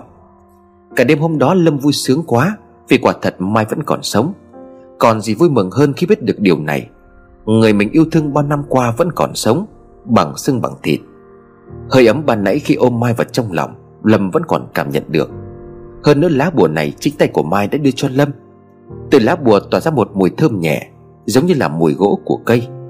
Không biết bên trong chứa đựng thứ gì Mà Mai nói có thể đuổi được ma quỷ. Đeo lá bùa lên người, Đêm hôm đó Lâm ngủ một giấc ngon lành. Phần vì vui mừng khi biết Mai còn sống, Phần vì mệt mỏi sau nỗi sợ lúc tối. Sáng ngày hôm sau, Tiếng gà gáy làm cho Lâm bừng tỉnh, Nhìn đồng hồ mới là 6 giờ sáng. Lâm bật dậy đi ra sau vườn đánh răng rửa mặt như thường lệ Thì có điện thoại, Đó là của Phách. Phách vội vàng nói sau khi lầm bắt máy. Sao rồi? Mày quá, mày vẫn còn nghe được điện thoại. Thì tối qua có chuyện gì không? Lâm cũng lưỡng lự chưa biết phải kể với bạn bè thế nào. Lâm liền nói À cũng không có gì đâu mày à. Nhưng mà bên trong nhà đấy lạnh lắm. Tao cũng sợ rồi. Chắc bây giờ không có dám quay lại nữa đâu. Có ít thông tin để sau tao sẽ nói. Tạm thời bây giờ mày cứ ở nhà chăm vợ đẻ đi. Nhớ báo cho bột giúp tao nhé. Tao bây giờ đi có chút chuyện. Lâm tắt máy rồi thay quần áo đi đến nhà cô ba như đã hẹn từ tối qua. Đến nơi Lâm thấy cậu nhóc phụ cô ba đang quét sân. Nhìn thấy Lâm, cậu nhóc cúi đầu chào, Rồi ra hiệu mời Lâm đi vào bên trong. Cứ như nó đã biết mọi chuyện từ trước vậy, Cậu nhóc dẫn Lâm vào trong nhà từ lối đằng sau rồi nói, Chú ở đây đợi một lát, Cô ba đang làm lễ ở bên trong. Lâm hỏi cậu nhóc, Thế còn một cô trẻ nữa đâu rồi? Cậu nhóc lắc đầu im lặng. Có vẻ như đã được dặn không trả lời bất cứ ai về Mai, Cho nên cậu nhóc không nói. Khoảng 20 phút sau thì cô ba xuất hiện. Đi sau cô ba đó là Mai. Không biết có phải những người mù Họ có một giác quan nhạy bén, Hay là cô ba là người có khả năng khác thường, Mà chẳng cần ai dẫn đi, Mà cô vẫn có thể tự đi không hề vấp pháp Hoặc va chạm gì. Nhìn Lâm Mai khẽ cười. Anh đến rồi à Em với cô ba vừa ở trong nhà, Cô ba xem qua chút đất nơi mộ của em. Cô ba liền nói Xem qua đất mộ thì ta thấy là cải táng được rồi Chỗ đó cũng không có tốt Càng để lâu càng tích tụ oán khí mà thôi. Nhưng mà trước hết cần phải gọi hồn cô gái đó về Để nói chuyện xem sao. Lâm bèn hỏi Nói chuyện với hồn ma bằng cách nào ạ? À?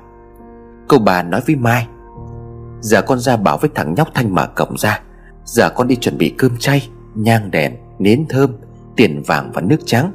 Sau đó bảo nhóc Thanh ngồi trước điện thờ để chờ một lát. Nói xong cô ba đi vào bên trong để chuẩn bị. Lâm ngơ ngác ngồi một chỗ không hiểu chuyện gì sắp xảy ra. Một lúc sau Mai gọi Lâm ra gian chính giữa nhà. Lâm thấy cô ba ngồi bên dưới, Trên sập là cậu nhóc nhỏ tên Thanh đang ngồi xếp bằng. Cửa chính cổng nhà đều đã mở, Cô ba liền hỏi. Chuẩn bị xong rồi chứ? Lần nữa chỉ được xem không được nói bất cứ điều gì, Làm theo lời của ta dặn. Lâm lúc này mới lờ mờ đoán ra Là cô ba có lẽ nói chuyện với hồn ma. Bằng cách để hồn ma nhập vào người. Nhưng cậu nhóc ngồi kia Thì khả năng cao hồn sẽ nhập vào cậu bé. Nín thở im lặng, Lâm chờ đợi cô ba sẽ làm gì? Vì theo Lâm thấy những buổi nhập đồng trên mạng, Người ta hay phủ khăn kín mặt, Rồi nhảy nhót ở xung quanh đồng cô bóng cậu để gọi hồn. Nhưng không, Cô bà thắp ba nén nhang. Cô rút trong phong bao đỏ ra một tờ giấy đã được viết sẵn từ trước. Đợi cho nhang cháy được một phần ba, Lúc đó cô bà mới đốt tờ giấy. Chắp tay lẩm bẩm khấn những câu không ai hiểu. Cậu bé ngồi trên sập vẫn xếp bằng, Hai mắt nhắm lại không động đậy. Đang chăm chú nhìn thì Lâm cảm nhận không khí trong nhà có sự thay đổi. Gió khét thổi vào bên trong, mang theo hơi lạnh. Cánh cổng bắt đầu dao động. Tiếp theo đến cánh cửa chính cũng bắt đầu kéo kẹt, đập ra đập vào. Những ngọn nến thơm đang bị gió thổi hắt đi, Theo một chiều nhưng không hề tắt. Gió ngừng thổi, Mọi thứ im lặng đến rợn người. Cô bà nói với Mai. Chốt cửa lại. Ngay lập tức Mai cải then lại từ bên trong. Cô ba lẩm bẩm một câu gì đó, Thì đúng lúc này Lâm giật thoát mình. Bởi trên sạp cậu nhóc bất chợt mà trừng mắt. Mà mắt cậu ấy chỉ có một màu đen gì, Đôi mắt đó đang hướng nhìn về phía Lâm rồi nhòe miệng cười. Chỉ có một nụ cười thôi, Cũng đã đủ khiến cho Lâm nổi hết cả da gà. Cô bà liền nói, Hồn mà cô gái đã chấp nhận nhập đầm Thì hãy nghe ta nói chuyện. Cậu nhóc quay sang nhìn cô ba rồi nói không rõ câu. Giọng nó khác hẳn với giọng của cậu bé lúc nãy đón Lâm. Nó nói chậm chạp từng chữ. Ta khát nước. Cô bà ra hiệu cho Mai đứng trên sạp Lấy cốc nước trắng đã chuẩn bị từ trước. Tất nhiên là Lâm biết đó là rượu, Bởi ban nãy Lâm có người thấy mùi khi Mai rót ra cốc. Trong đầu của Lâm nghĩ tại sao nó lại muốn uống nước, Mà cô ba lại đưa cho nó rượu. Một đứa trẻ con thì làm sao có thể uống được? Nghĩ vậy nhưng cô ba đã dặn trước chỉ được xem không được nói, Cho nên Lâm không dám mở miệng. Tuy nhiên Lâm há hốc mồm ngạc nhiên, Khi cậu bé cầm cốc nước đầy đưa lên miệng, Tu một hơi hết sạch không có chút gì gượng ép. Uống hết cốc rượu sau một hơi, Nó liền tiếp tục nói, Thuốc lá. Câu bà lại tiếp tục ra hiệu cho Mai làm theo. Điếu thuốc vừa được đưa lên, Thằng bé đưa vào trong miệng kéo một hơi Mà đỏ cả nòng. Điếu thuốc chỉ còn lại có phân nửa. Từ bé đến giờ chưa bao giờ Lâm chứng kiến cảnh tượng như vậy. Nhìn thằng bé ngồi khép chân, Đầu gật gù, Nó nhìn cô ba liền hỏi. Bà gọi ta là có chuyện gì? Lúc này cô ba mới cất lời. Cô chết cũng đã được hơn một năm nay, Chết oan chết uổng, Chết khi còn quá trẻ. Cô trong lòng mang thù hận, Nuôi tâm ma báo thù, Cũng đã giết phải người vô tội. Nay ta mạn phép gọi hồn cô lên Để giúp cô siêu thoát. Không biết cô có đồng ý hay không? Cậu nhóc cười phá lên, Nó cười ngặt nghèo, Một điệu cười để ma quái. Đang cười, nó ngẩng mặt lên nhìn Lâm rồi nói, Không, ta phải giết nó chết. Cô bà lắc đầu nói, Nhưng mà cậu ấy không phải là người hại chết cô. Cũng như những người bị cô ám trước đây, Cậu ấy chỉ là một người vô can. Tại sao cô lại làm như vậy? Cậu nhóc câu mày rồi đáp, Vì ta oán những gã đàn ông đã nhìn thấy ta. Cô bà liền nói tiếp Càng hại người thì cô càng không thể siêu thoát, Mãi mãi không được đầu thai, Không được chuyển kiếp, Không được luân hồi. Chẳng lẽ cô muốn mình bị đẩy xuống cõi địa ngục, Chịu khổ ải muôn kiếp? Tội nghiệp cô gây ra, Vốn dĩ bắt nguồn từ oán hận. Nếu cô đồng ý từ bỏ oán hận, Ta sẽ dành nguyện cả đời này cầu siêu, nhang khói cho cô, Cho đến khi cô được đi đầu thai chuyển kiếp. Chẳng lẽ cô muốn mình chết đi, Mà ngay cả cái tên cũng không ai biết, Mãi mãi nằm dưới nấm mộ Vốn không phải là của mình? Cậu bé nghiến răng rồi nói, Nhưng ta phải báo thù. Cô bà liền tiếp tục, Báo thù đồng nghĩa với việc tiếp tục làm ác. Ông trời có đức hiếu sinh, Gieo nhân nào thì gặp quả ấy. Việc hắn đã gây ra cho cô, Chắc chắn hắn sẽ nhận lại được nghiệp chướng gấp nhiều lần. Dù sao cô cũng đã hại người vô tội. Nghĩ thương cho cô chết oan tức tưởi, Khi tuổi đời cô còn xanh, Cho nên ta mới gọi cô lên để giúp đỡ. Nếu như cô không nghe lời, Vẫn cố hại người vô tội. Thì ta sẽ dùng biện pháp mạnh. Lúc ấy chút vong hồn của cô còn vương lại nhân gian, Cũng sẽ tan theo gió, Mãi mãi không siêu thoát, Lang thang vô định Hãy nghe lời của ta, Để cho người ở đây giúp đỡ cô, Cũng như giúp đỡ chính bản thân của họ. Điếu thuốc đã tàn, Cậu nhóc ngồi cúi mặt xuống bật khóc nức nở. Có lẽ những lời nói của cô ba đã lay động được hồn ma cô gái. Cô ba liền nói tiếp, Chỉ cần viết tên tuổi nơi ở của cô ra giấy Thầy sẽ giúp cô hoàn thành tâm nguyện của mình. Cô ba gật đầu nói với Mai, Đưa lên trên sập một tờ giấy với cái bút Đã được chuẩn bị từ sẵn. Cậu bé ngừng khóc rồi hí hoái viết lên mặt tờ giấy, Những ký tự nguệch ngoạc. Với tay về phía trước, Cậu bé chạm mặt cô ba rồi nói câu cuối cùng. Cảm ơn bà. Nói xong, cậu bé ngã ra sập và ngất xỉu. Cô bà nói với Mai, Mở cửa ra. Mai đứng dậy rút then cài rồi mở cửa chính. Cửa vừa mở ra, Lâm thấy có một thứ gì đó thoát ra khỏi gian nhà. Lúc này ba nén hương cháy cũng đã gần hết. Lâm vội vàng chạy lại đứa cậu bé dậy. Cậu bé vẫn bị hôn mê không biết gì. Cô ba liền nói, Đừng lo, Bế nó vào bên trong giường, Đắp chăn ngang người cho nó. Rồi đợi một lát nữa tỉnh lại, ta sẽ có cách. Thằng bé này cũng có căn có quả, Tâm của nó trong sáng, Cho nên mới để cho hồn ma cô gái nhập vào được.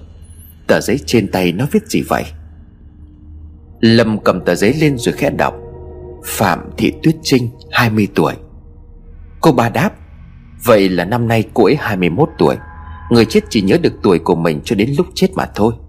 Cô gái này không còn bố mẹ, Số phận đáng thương nghiệt ngã, Chính là lý do vì sao Cô ấy mang nhiều oán hận đến như vậy. Lâm ngạc nhiên nói, Sao cô biết cô gái này không còn bố mẹ? Cô ba liền khẽ đáp, Bởi vì cô ấy chạm vào mặt của ta Ta nghe được cô ấy nói. Hơn nữa trên mảnh giấy không có ghi nơi ở. Cô ấy không muốn chúng ta đưa về nơi sinh, Vì ở đó không còn ai cả. Ta sẽ xem ngày, Sau đó sẽ chọn một nơi có mộ kết để cải táng, chôn cất cho cô ấy. Việc này cậu cũng phải làm, Vì ban nãy ta đã hứa với cô ấy rồi. Những gì đã nói với người chết Thì dù thế nào cũng phải hoàn thành. Một năm qua tuy là hương khói thường xuyên, Nhưng mà thực chất không phải là thờ cúng cô ấy. Từ sau khi ta bốc một bát hương rồi đặt ở đây những nhang khói mỗi ngày. Hy vọng sẽ giúp được cô ta. Quay sang hướng Lâm, cô bà nói tiếp. Từ giờ cậu có thể không cần đeo lá bùa ấy được rồi. Lâm không ngờ cô ba cũng biết chuyện này. Lâm tò mò nói. Thưa cô, lá bùa này chứ đựng cái gì vậy ạ? Cô ba cầm lá bùa rồi trả lời. Bên trong chỉ là gỗ đào thôi, Đừng có hỏi nhiều. Lâm gật đầu. Thà nào từ lá bùa tỏa ra một mùi thơm của gỗ thì ra đó là gỗ của cây đào. Lâm đi theo cô ba vào trong phòng cậu bé đang nằm. Lúc này Mai đang chăm sóc cho cậu bé. Cô ba bảo Mai lấy cho mình một cái hổ lô, Đặt trên kệ tủ rồi nói với Mai rót một chén nước cho cậu bé uống. Cậu nhóc mơ màng mở mắt. Sau khi uống chén nước lại thì nó tỉnh dậy, Nhảy xuống giường đi lại bình thường như chưa từng có chuyện gì xảy ra. Nó tung tăng chạy ra ngoài sân, Lấy cái chổi tiếp tục quét sân bàn nãy. Cậu bà hướng đôi mắt toàn lòng trắng về phía Lâm và Mai rồi nói, Chuyện này ta chỉ có thể giúp hai người đến đây mà thôi. Sau này hai người phải tự lo cho mình. Lâm lúc này mới thấy lời Mai nói là đúng. Quả thật cô ba là người rất tài giỏi, Nhưng cô luôn khiêm tốn. Sống ẩn giật ở nơi ít người biết đến. Lâm liền đáp Bố có thể giúp con tìm được con gái con không hả? Cô bà lắc đầu nói, Ta cũng chỉ là một người bình thường, Không phải chuyện gì ta cũng có thể giúp. Đi ngược lại với ý trời Càng khiến cho mọi chuyện thêm rắc rối mà thôi. Mai hiểu ý của cô ba, Nên vội vàng xin lỗi. Bởi trong một năm qua, Nếu giúp được thì cô ba đã giúp Mai rồi. Mai nói với Lâm, Cô bà cũng mệt rồi, Anh với em đi ra sau nhà để cô được nghỉ ngơi. Mà anh tính nói chuyện sẽ cải táng ngôi mộ thế nào với bố mẹ em? Lâm suy nghĩ rồi đáp, Không có gì khó đâu. Anh chỉ cần sang nói ngôi mộ đó không hợp phong thủy, Đất ở đó mang oán khí. Hơn nữa có cô ba chỉ dẫn mọi người, Đặc biệt là mẹ anh sẽ nghe theo thôi. Nhưng mà anh thấy lạ, Trong làng có người giỏi như cô ba, Mà tại sao nhà thằng Phong không mời đến để trừ tà nhỉ? Mai liền trả lời, không phải ai đến mà cô cũng giúp đâu. Về khi em kể cho cô ba biết hắn chính là kẻ giết người, Cô ba vốn là một người lương thiện, Làm sao có thể giúp được kẻ ác? Chính vì vậy cô ấy luôn từ chối. Lâm liền hỏi lại, Anh thấy bảo là nhà nó mời nhiều thầy lắm mà không đuổi được cái hồn ma của cô gái ấy. Vậy mà cô ba chỉ cần nói chuyện một lúc, Cô bà thật là siêu đấy. Mai liền cười rồi đáp lại. Thì em đã bảo mà, Hơn nữa cô ba hóa giải hận thù bằng tình người, không dùng bùa chú, Dùng cách đánh đập, Trục phong như là những thầy khác. Theo em nghĩ là như vậy. Lâm ổ lên ngạc nhiên rồi nói, Em giờ cũng ăn nói như là thầy rồi ấy. Mà này, Em có manh mối gì khi mà con mình bị mất tích không? Mai mặt buồn bã thở dài rồi nói, Em không tìm được manh mối, Nhưng em có dự cảm chắc chắn Là mẹ con Tiên Phong đã đem con bé đi. Còn đi đâu thì em không biết. Lâm nhìn Mai rồi đáp, Em yên tâm, Anh sẽ có cách để tìm con. Nhanh hay chậm, sớm hay muộn, Anh cũng sẽ mang con về cho em. Đang nói chuyện thì cả hai giật mình Bởi tiếng mở cửa phòng, Cô bà đi ra rồi nói, Ba ngày nữa sẽ bốc mộ cho cô gái đó. Cậu về chuẩn bị những thứ ta dặn sau đây. Hơn một năm trước khi đến làng này, Ta phát hiện ra một khoảng đất tốt có mộ kết. Cũng may mắn sau khoảng đất đó Lại là của một gia đình được ta giúp đỡ. Khi ấy họ đến đây để trả ơn tiền bạc ta không có nhận. Chỉ ngỏ ý là muốn có khoảng đất đó, Thì họ lập tức đồng ý. Đúng là ý trời sắp đặt, Cơ duyên có từ trước, Ý trời. Lâm đứng dậy cúi lại cô ba rồi đáp, Đội ơn cô đã chỉ dẫn Con sẽ về lập tức chuẩn bị. Hy vọng sẽ giúp được cô gái đó sớm được siêu thoát. Mai định tiễn Lâm ra về Thì Lâm liền nói, Không cần đâu em Em được xuất hiện bên ngoài quá nhiều, Mọi chuyện cứ để anh lo. Nhìn thấy Mai, Lâm cũng không muốn bỏ đi Nhưng sực nhớ ra điều gì đó Lâm mới nói À mà này, Theo như em kể thì cô gái bị thằng Phong giết Lúc nó mặc áo dài trắng của em, Nên trong cơn ảo giác nó đã nhận lầm. Nhưng mà tại sao cái hôm em sẽ đón anh ở bờ sông anh vẫn thấy em mặc chiếc áo dài trắng Có thêm bông hoa mai đó. Mai mỉm cười rồi đáp, Vậy mà em cứ nghĩ là anh quên mất điều này chứ. Đó chính là chiếc áo dài đẹp nhất Mà mẹ đã tự tay may cho em trong hôm cưới. Ngày đó mẹ với bố còn nói, Chỉ tiếc em mặc nhưng mà chú rể không phải là anh. Nghe xong thì suýt nữa em đã kể hết mọi chuyện với bố mẹ rồi. Nhưng mà nếu bố mẹ em biết sự thật, Chắc là họ sẽ không để yên cho Phong. Mà như thế thì bố mẹ em sẽ khổ lắm. Vì vậy khi còn ở nhà cô ba Em đã tự may cho mình một chiếc áo như vậy. Không ngờ anh cũng để ý như vậy. Lâm liền đáp lại. Bởi lẽ bao năm không gặp, Nhìn thấy em mặc chiếc áo dài đó Khiến cho hình ảnh ấy lúc nào cũng in sâu vào tâm trí của anh. Em lúc đó rất đẹp. Thôi thôi anh về đây.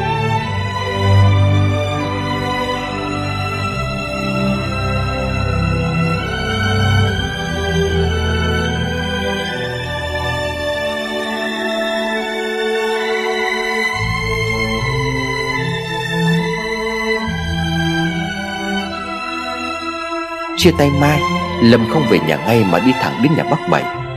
Cũng đã là giữa trưa, Nên bác ở nhà. Thế Lâm đến bác Bảy vội vã đi ra đón. Lâm đây hả cháu Ăn cơm chưa Dưới bếp vẫn còn thức ăn đấy. Đến sớm một chút nữa thì ăn với bác. Lâm chào bác Bảy rồi hỏi, Bác gái mấy hôm nay sao rồi bác? Bác Bảy mỉm cười nhăn cả hai khóe mắt rồi đáp, Hai hôm nay tinh thần bà ấy tốt lắm, Ăn uống thì cũng đều đặn. Mong sao bà ấy cứ như vậy để mau chóng hồi phục vào đây ngồi cháu Lâm kéo chiếc ghế cũ ra ngoài hiên Rồi ngồi xuống nói. Vâng vất vả cho bác quá, Mà bác Bảy này, Cháu có chuyện này muốn nói với bác. Bác Bảy vừa rót nước vừa hỏi. Sao có cái chuyện gì thì cứ nói, Bác cháu mình có cái gì mà phải ngại. Lâm và chuyện luôn. Bác còn nhớ cái hôm mà cháu với bác ra ngoài mộ của Mai tháp Hương không ạ? À? Bác Bảy gật đầu nói. Mới đây chứ đâu, Là sao? Lâm liền nói, Hôm đó bác cháu mình nhìn thấy cái bát hương nó cháy bùng lên. Hay hôm sau cháu có đi xem, Để họp số chỗ bác à Bác Bảy đưa nước cho Lâm rồi khẽ hỏi, Đúng rồi, Cả đời bác sống đến bây giờ Mới thấy cái bát hương nó cháy như là có người đổ dầu vào đó vậy. Mà xem cái gì vậy cháu? Lâm liền trả lời, Thì cháu đi xem thầy, Không phải là mê tín đâu Nhưng mà cái chuyện bát hương cháy Thường là báo hung tin, Hoặc là người chết không có đồng ý điều gì đó. Cháu đi xem thì thấy mọi người nói là cái mộ đó nằm ở vị trí đất xấu, Đất bị úng nước. Hôm đó bác cháu mình ra gần đến nơi Chẳng thấy ứ động cả một vũng đấy còn gì. Thầy còn bảo là xác là xác chết trôi, Đã bị chìm dưới sông một thời gian. Đến này chôn cất cũng lại chôn vào chỗ ngập nước. Như vậy thì làm sao khiến cho hồn người chết được an ổn? Người ta bảo là phải cải táng, Chuyển mộ về nơi đất cao hơn. Nhàng cháy là điểm báo như vậy đó bác. Bác Bảy trước giờ không tin chuyện ma quỷ nhưng hôm nay lại thấy những lời Lâm nói vô cùng có lý. Nhưng ông vẫn lo một điều giống như Lâm. Nhưng mà con bé mới chết cách đây một năm, Liệu bố bộ bây giờ có làm sao không? Người ta bảo là ba năm trở đi mới được cơ mà. Bà cũng đã từng nghĩ đến cái chuyện đó, Nhưng mà chưa tới thời điểm nên là chưa có làm. Hơn nữa biết chôn ở đâu bây giờ? Lâm liền nói cho bác Bảy yên tâm. Bác đừng lo, Chuyện này cháu cũng đã hỏi hết rồi. Đúng là mai mới chết được một năm. Nhưng mà xác của Mai vứt lên cũng đã mục giữa hết rồi. Cha cũng đã nhờ thầy xem đất mộ, Thì được biết là có thể cải táng được rồi. Còn chỗ chôn cất thì cũng đã có bác ạ. À. Chỉ cần bác đồng ý, Mọi chuyện còn lại cháu sẽ lo. Bác Bảy nhìn Lâm cảm động dưới nước mắt, Ông liền nói, Nếu được như vậy thì tốt quá. Nhà bác thì cũng nghèo, Biết là mộ con không đâu vào đâu, Nhưng mà cũng không sao được. Giờ có cháu lo cho thiên này, Cây mài dưới suối vàng nó cũng mừng lắm. Bác thay mặt mẹ con nó cảm ơn cháu. Lâm vội vàng đáp lại. Bác đừng cảm ơn cháu, Cả cháu lẫn bác đều muốn tốt cho Mai mà thôi. Vậy quyết định thế bác nhé, Cháu sẽ về sửa soạn chuẩn bị ít đồ. Ba ngày nữa sẽ tiến hành bốc mộ cho Mai, Để cháu vào trong nhà thắp cho Mai nén hương. Nói vậy nhưng thực chất, Lâm đứng trước bàn thờ của người sống Khe để một vật gì vào đó sau di ảnh. Đó là thứ cô bà đã dặn Lâm khi nãy. Cậu hãy mang cây này đến nhà Mai. Sau đó để nó ở đằng sau tấm ảnh thờ Người còn sống bị thắp hương khấn vái Tên hồn phách cũng bị ảnh hưởng, Mặc dù vẫn còn sống. Cả năm qua tuy con bé còn sống, Nhưng mà cơ thể nhiều lúc ốm yếu, Da có phần xanh xao và gầy gò. Đó là vì đang sống mà vẫn bị thả. Đặt cái này đằng sau di ảnh Sẽ khắc phục được những chuyện đó. Ta muốn làm lâu rồi, Nhưng mà không có cơ hội.